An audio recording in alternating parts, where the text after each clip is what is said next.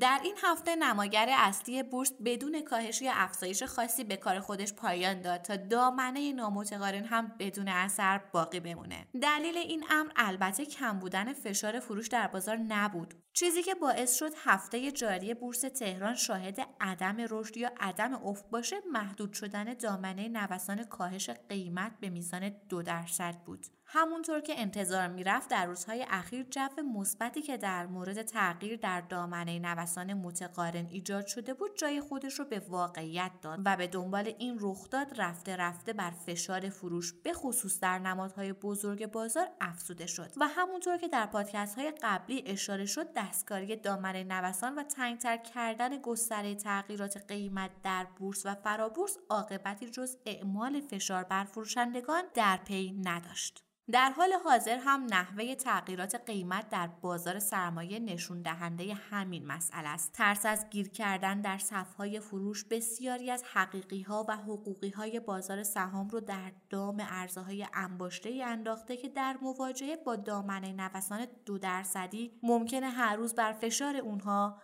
افزوده بشه.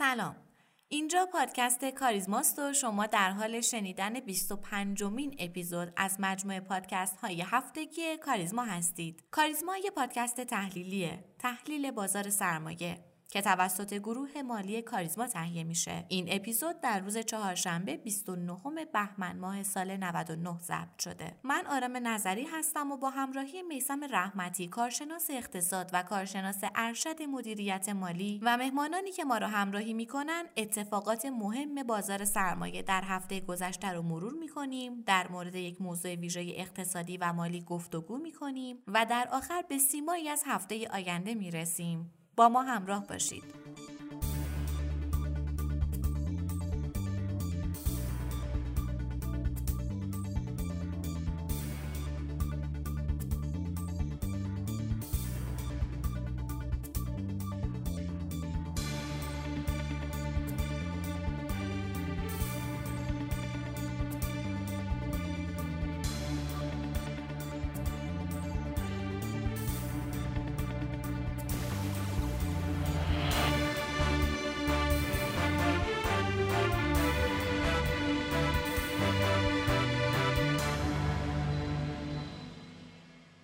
سلام آقای رحمتی روزتون بخیر باشه. آقای رحمتی طبق روال چند ماه گذشته هم این تصمیم سازمان بورس دوباره بی نتیجه بود و این بار فقط سازمان بورس بود که موافق اجرای کردن دامنه نامتقارن در بورس بود. اونم در صورتی که بیشتر تحلیلگران و صاحب نظران این روزهای اخیر رو پیش بینی می‌کردن. نظر شما در این رابطه چیه؟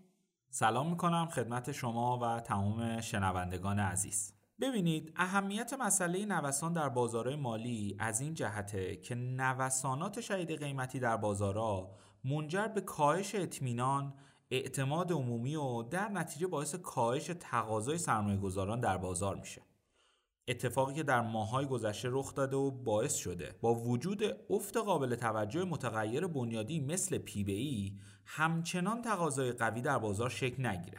کارشناسان بازار سهام بر این باورند که دامنه نوسان قیمت عواقبی مثل تسری نوسانات تأخیر در فرایند کشف قیمت و یا تداخل در معاملات و ایجاد اثر آهنربایی رو به دنبال داره. حالا اثر آهنربایی چیه؟ اثر آهنربایی نشون میده رفتار دست جمعی سرمایه گذارانه که در صورت احتمال وجود مانعی در معاملات منجر به افزایش فعالیت های معاملاتی و عدم تطابق بین سفارش های خرید و فروش و کشوندن قیمت به سمت آستانه های مجاز میشه. به طوری که هرچه قیمت با آستانه بالا و یا پایین نزدیک بشه شاهد افزایش هیجان بین معاملگران و منحرف شدن معاملات میشیم.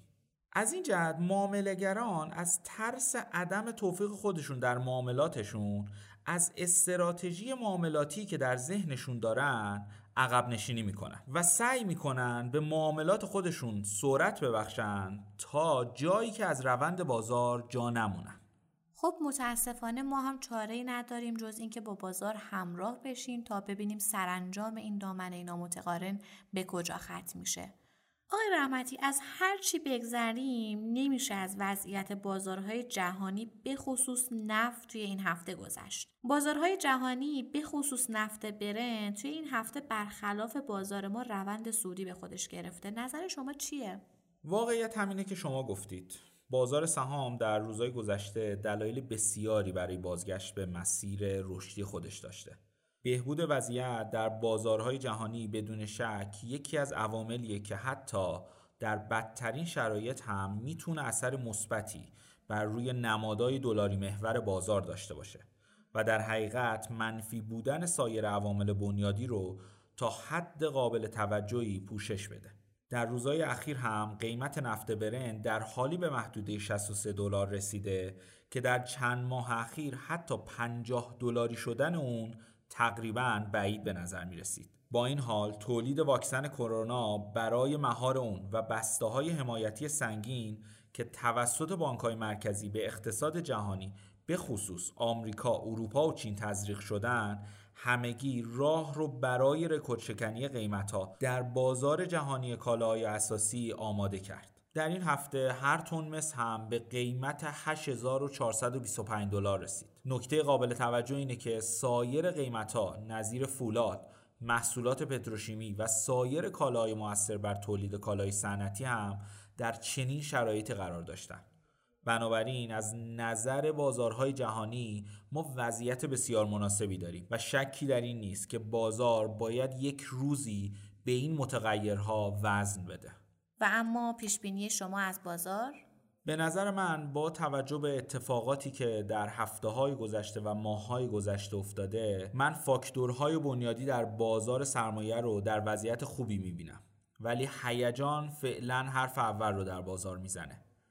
یکی از پیشبینی هایی که میشه برای بازار انجام داد حالت نوسانیه که از نظر زمانی می‌تونه تا انتخابات ایران طول بکشه و از نظر قیمتی فعلا کف شاخص کل یک میلیون واحده هرچند به نظر می‌رسه در این بین افرادی موفق هستند که با صبر کردن دست به خریدهای سهمای ارزشمند بزنن تا بتونن سودهای خوبی رو در میان مدت کسب کنند.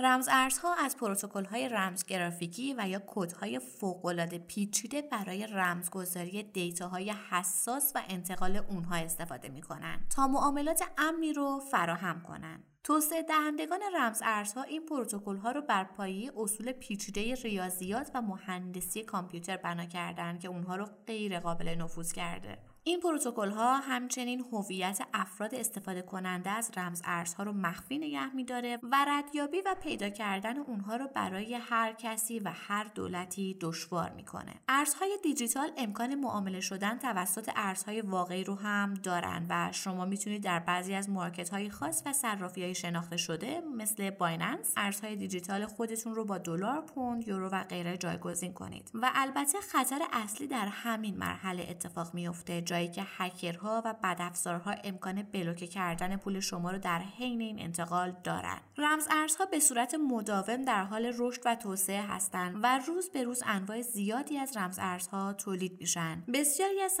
گذاران و معاملهگران فرصتهای نهفته در رمزنگاری رو تشخیص دادن و همواره دنبال روشهای مناسب برای استفاده از اونها در زمینه های مختلف هستند و این موضوع منجر به رشد نمایی بازار رمز ارزها شده. با این حال هنوز سوء تفاهمات بسیاری پیرامون مفهوم رمزارزها وجود داره. و به این جهت در پادکست امروز گفتگویی داریم با جناب آقای شرفی رئیس کارگروه استخراج انجمن بلاکچین ایران.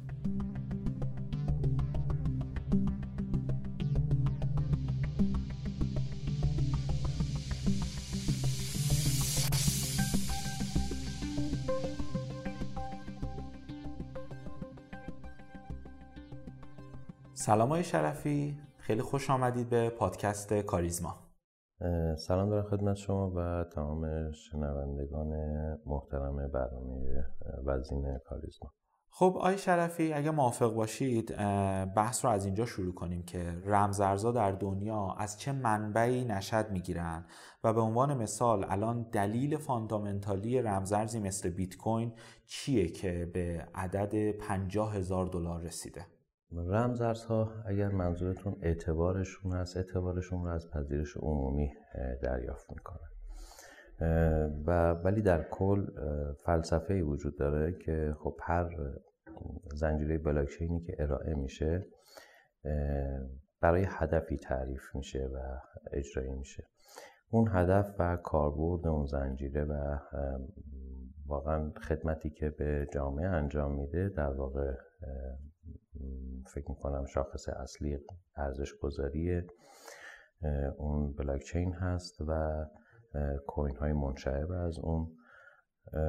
و فکر می‌کنم که در کل ما بایستی اقبال عمومی جامعه رو در مورد ارزش گذاری رمزارزها دارای تاثیر بدونیم.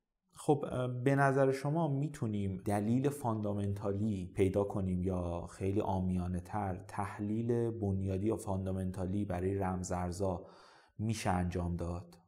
صد درصد بیشترین تأثیری که بازار حالا رمزارز از اون تاثیر می‌گیره بیشترین مقوله ای که تاثیر روی این موضوع داره مبحث فاندامنتال موضوع هست همه واکنش ها کنش ها و واکنش های حاکمیتی و جوامع اشخاص روی طبیعتا ارزش رمزارزها تاثیر گذارن در نظر داشته باشین که خب هر کشوری حاکمیتش توی اقتصاد جهانی یک وزن خاص رو به خودش اختصاص میده و حالا نوع برخورد حاکمیت هر کشور با مقوله حالا رمزارزها و پدیده واقعا رمزارزها خب تاثیرگذار هست به طور مستقیم در بازار. همونطور که ما می‌بینیم حتی انتخاب معاونین رئیس جمهور امریکا روی بازار تاثیر می‌ذاره.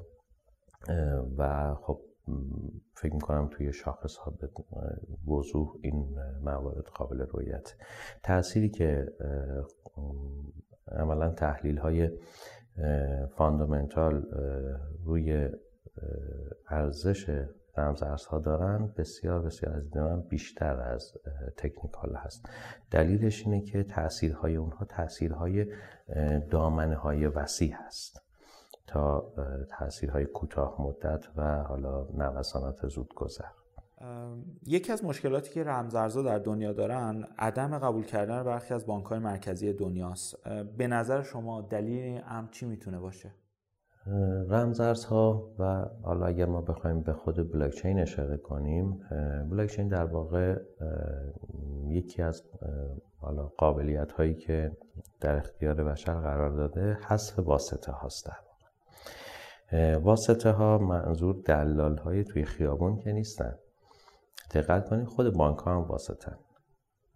بانک ها هم توی تبادلات مالی واسطن. یک جایی یک دوستی بود که میگفتش که حتی دولت ها هم واسطن بین منابع کشور و خود مردم کشور. یعنی حالا وسیله ما این واسطه در چه سطحی تعریف کنیم؟ خب طبیعیه که مقوله رمزارزها و این پدیده عملا یکی از اهرم های اعمال حاکمیت رو تحت تاثیر قرار میده و اون اهرم اهرم منابع منابع مالی و منابع با ارزش کشور هست.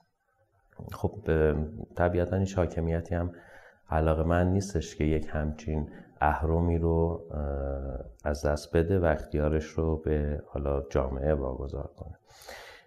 و خب یکی از اون ابزارهای اعمال قدرت حاکمیت هست در سطح جامعه و اقتصاد رو کنترل می‌کنه. طبیعیه که ما هنوز ابتدای راهیم توی مسیر. من فکر می‌کنم که هنوز بخوایم حتی تعریف کنیم شاید جنگ های اصلی پیش روه. و حالا بانک مرکزی که سر جاش ختن خواهد موند. ولی بانک های دیگه بانک های دیگه نقش دیگه ای رو باید برای خودشون تو این مسیر تعریف کنن و اگر که نتونن نقش درستی رو تو این مسیر برای خودشون تعریف کنن منتظر باشن که از چرخه تبادلات مالی در آینده به حال خطر حذف شدن تهدیدشون می‌کنه. مگر اینکه واقعا زودتر بیان و توی این فناوری و توی این پدیده بتونن واقعا یه نقش وزینی رو غیر از واسطه گری برای خودشون تعریف کنن و بتونن واقعا نقش مثبت و سازنده تری داشته باشن. آیا شرفی آیا تهدیدی جز حذف شدن بانک ها رمزارزا می‌تونن ایجاد کنن برای یه جامعه؟ حذف شدن بانک ها تهدید نیست. اشتباه نکنید. حذف شدن بانک ها یک فرصت از دید ما دلیلش اینه که شما دارید هزینه ها رو کاهش می‌دید. شما وقتی واسطه رو به هر نوعی حذف می‌کنید هزینه که داره واسطه بابت واسطه داره پرداخت میشه و حالی هزینه یک انرژی یک منابعی داره اونجا مصرف میشه و اون ارزش افزوده خاصی ایجاد نمی‌کنه. اون واسطه مجبور اون موقع تغییر فعالیت بدن و برن به سمت فعالیت هایی که واقعا ارزش افزوده ای تو اقتصاد کشور ایجاد کنه. این به نظر من یک پیشرفت حساب میشه نه یک تهدید. و می‌تونه البته من مشخصا بانک ها رو ارز نکردم. من خیلی جای دیگر رو عرض می‌کنم خدمتون. می‌خواید مثال بزنم؟ دفاتر اسناد رسمی. تمام واسط هایی که هر جایی وجود دارن برای اینکه بتونن یک موضوعی رو به حساب به نظرم مدیریت کنن برای تبادلش. دفاتر اسناد رسمی هم همینطوره. و خیلی دیگه یعنی دفاتر شرکت های بیمه ای خب اونا هم بایستی یه فکری به حال این قضیه بکنن. من فکر می‌کنم هر هر شغل و هر فعالیت سنفی که واقعا نقش واسطه گری رو داره ایفا می‌کنه بایستی به این فکر کنه که در دنیای آینده و توی اقتصادی که داره تعریف میشه بتونه یک نقش مولد رو ایفا کنه. و این نقش واقعا بتونه سازنده باشه. وگرنه خب همه به بانک ربطی نداره اصلا. شما مثال ارز کنم مثلا دفاتر پیشخان. شما فکر کنید که کلا سیستم ثبت احوال ثبت اسناد کشور متمرکز بشه به روی زنجیرهای بلاک چین. حالا رو دفتر کل توضیح شده DLT ها. و خب اون موقع شما فکر کنید دیگه نیازی به این دفاتر نیست. خب هزینه مردم کاهش پیدا می‌کنه هزینه سازمان ها هم کاهش پیدا می‌کنه سرعت بالا میره امنیت افزایش پیدا می‌کنه. زمان مردم فوق العاده مفیدتر صرف میشه تو فکر می‌کنم زندگیشون. بنابراین نظر شما اینه که فرصت هایی که بلاک چین و رمزارزها می‌تونن در آینده ایجاد کنن بیشتر از تهدیداشه صد درصد. اصلا بلاک چین یک فناوریه که ما نباید بیایم فقط مثلا یکی از کاربردهاش حالا بحث انتقال ارزش و بحث رمز ارزها یک بخش از بلاک چین هست. بلاک چین یک فناوری بسیار بسیار گسترده است. که خواهشم از همه عزیزان اینه که واقعا به کل یک فناوری ما به شکل یک اکوسیستم و یک زیستبوم نگاه کنیم. به هم وابسته هستن. حالا طبیعتا برای بهرهگیری از زنجیرهایی که ایجاد میشه خب میان و کوین هایی رو ایجاد می‌کنن تا بدین وسیله بشه از خدمات اون زنجیره استفاده کرد. حتی ما در آینده توی خود کشور خودمون هم می‌تونیم توکن ها یا کوین های متعددی رو داشته باشیم که هر کدوم خدماتی رو ارائه می‌کنه. مثل اینه که شما می‌خواید برید خب کارت بکشین توی یک مثال دفتر پیشخوان برای کار ثبت احوالتون. شما خب توکن ثبت احوال رو دارید در لحظه مراجعه می‌کنید کارتون رو انجام می‌دید آنلاین و با توکنش هزینهتون رو پرداخت می‌کنید. اینا می‌تونه در آینده ارز کردم تغییرات وسیعی رو در حالا مبادلات به هر نوعی تو مبادلات دیتا و ثبت دیتا در آینده به وجود بیاره. آیا شرفی اگه موافق باشید سری بزنیم به داخل ایران و این استقبالی که در چند وقت اخیر از رمزارزا شده. اتفاقی در چند وقت اخیر افتاده یک همزمانی بین سقوط بورس ایران و استقبال از رمزارزهایی همچون بیت کوینه و بسیاری هم اعتقاد دارن که پولهای خارج شده از بورس وارد رمزارزهای دنیا شده. آیا این ادعا واقعیت داره؟ موضوعی که شما بهش اشاره فرمودید به نظر من حالا بحث بورس بحث رمز ارزها قبل از اون صحبت هایی بود چند دهه پیش فکر کنم دو دهه پیش یا بیشتر از دو دهه. در مورد network marketing البته در واقع network marketing چیز دیگه ایه با تعریفی که ما می‌شناسیم ولی خب استفاده سو به حال از هر ابزاری امکان پذیره. من فکر می‌کنم که ما یک مقدار باید بالاتر به موضوع نگاه کنیم. یک مقدار زاویه رو تغییر بدیم. یک مقدار فرهنگ کشور و فرهنگ جامعه ما یک مقدار به نظرم نیازمند این هستش که روش کار بشه. برای اصلاح فرهنگی که الان وجود داره. و این وظیفه اول وظیفه حاکمیته که برای این واقعا برنامه ریزی انجام بشه. شاهد این هستیم که خب این تب یک شبه پولدار شدن و خب پولهای بادآورده و باور به این موضوع توی کشور ما داره واقعا ترویج میشه و داره متاسفانه تبدیل به یک چالش میشه. تو حالا مخصوصا تو حوزه های سرمایه‌ای و پولی و تبادلات. حالا به هر نوعی ارزش اونجا ایجاد بشه. بورس هم نمونه ای از همین بود. خب طبیعتا ما تو بورس شاهد بودیم دولت نمی‌تونه وارد به حال تا یه حدی می‌تونه اهرام های مدیریتی داشته باشه اهرام های کنترل داشته باشه. ولی دولت خب طبیعتا بازار سرمایه نمی‌تونه مستقیما ورود کنه و اصلا یکی از فکر کنم قابلیت های بازار سرمایه به این صورت تعریف شده.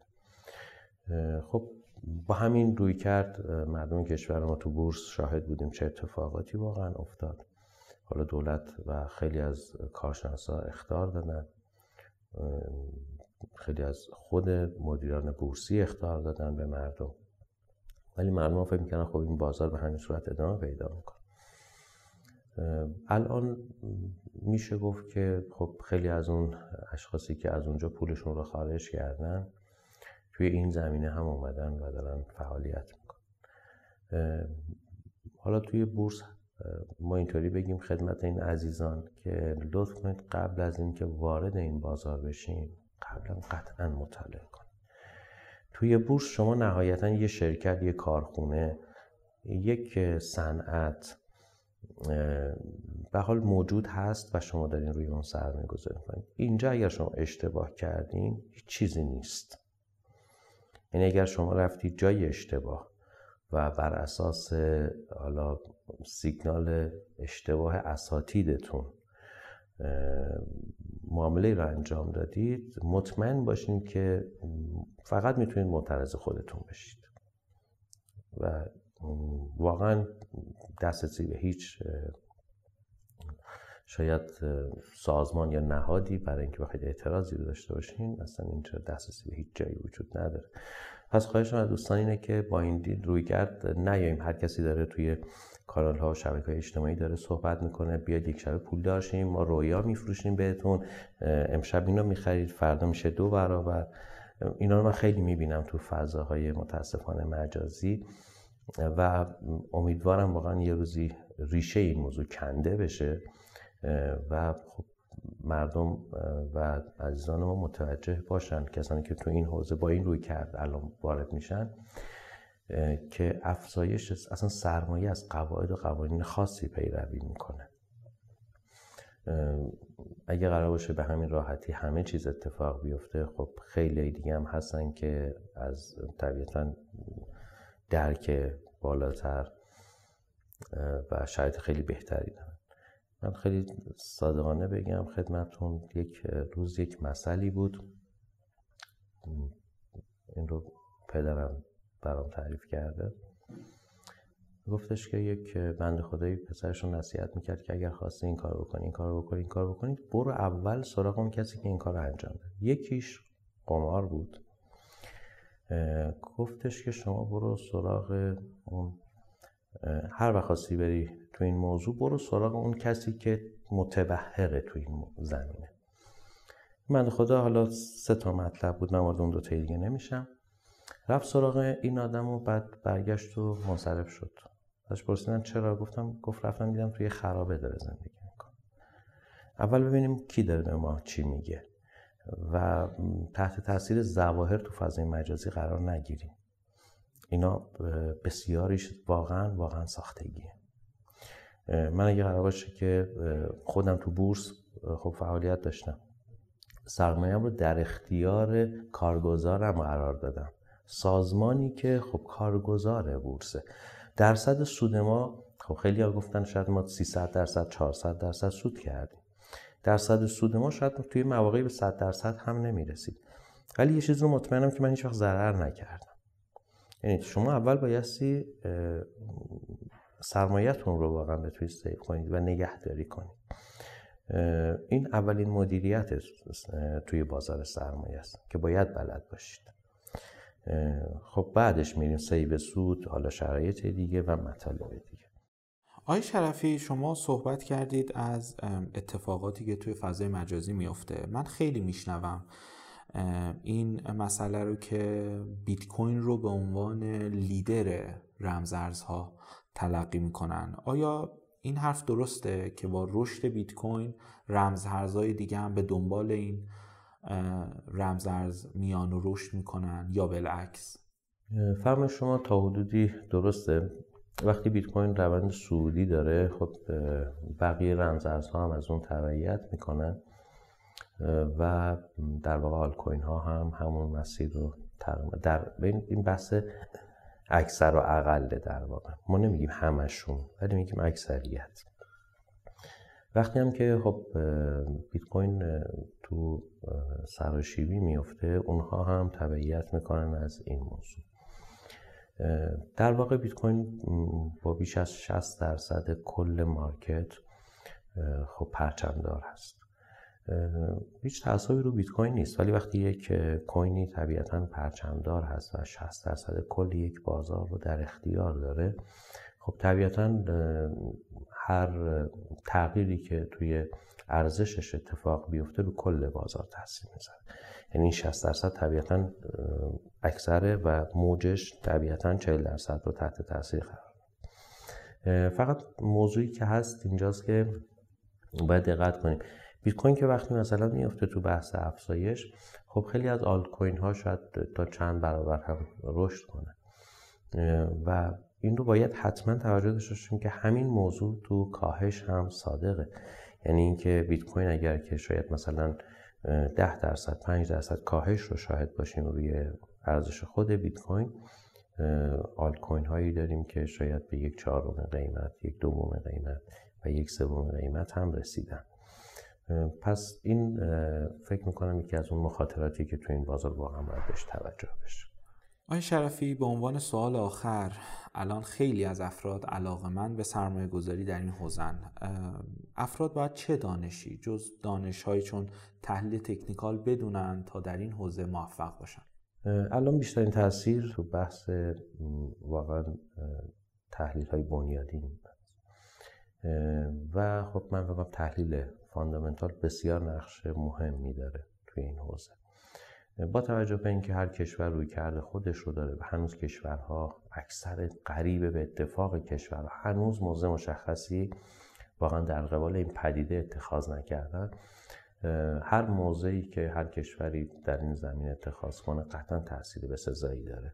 مخصوصا کشورهایی مثل چین امریکا اتحادیه اروپا روسیه هند کشورهایی که دارای اقتصاد قوی هستن ژاپن کره و شاید اون 20 کشور شاخصی که ما به عنوان یک گروه می‌شناسیم تو جهان شاید روی کرده اونها تاثیر بسیار زیادی داشته باشه و حتی بازار سرمایه این کشورها یعنی تو بازار بورس کشورها چه اتفاقاتی داره میفته اونا هم طبیعتا تأثیر گذار هست و تاثیرش فکر می‌کنم بسیار بیشتر از اون حالا بحث تکنیکال موضوع هست. و ما اگر بخوایم یک تناسبی داشته باشیم فکر می‌کنم شاید بوده 80 درصد 70 80 درصد تاثیر این بازار از تحلیل های فاندامنتال هست و اخبار. 20 درصد تو بحث تکنیکال میشه روش ما حساب کنیم. و خب روندهای شاخص رو هم اگر ببینیم. بیشتر موجها با یک خبر فاندامنتال تو این زمینه شروع میشه. خیلی لطف کردید های شرفی که حضور پیدا کردی در پادکست کاریزما. ممنونم ازتون. من ممنونم از شما و همه شنوندگان محترم برنامهتون و امیدوارم که تندرست سلامت و موفق و پیروز باشین. تشکر از شما.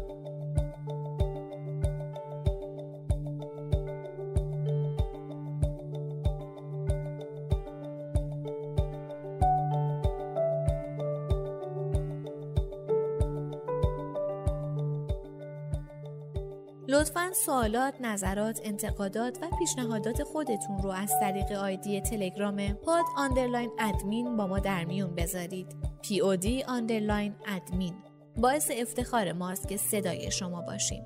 ما رو هر هفته به نام پادکست کاریزما در تمام پادگیرها مثل کست باکس، اوورکست بشنوید و به اشتراک بذارید.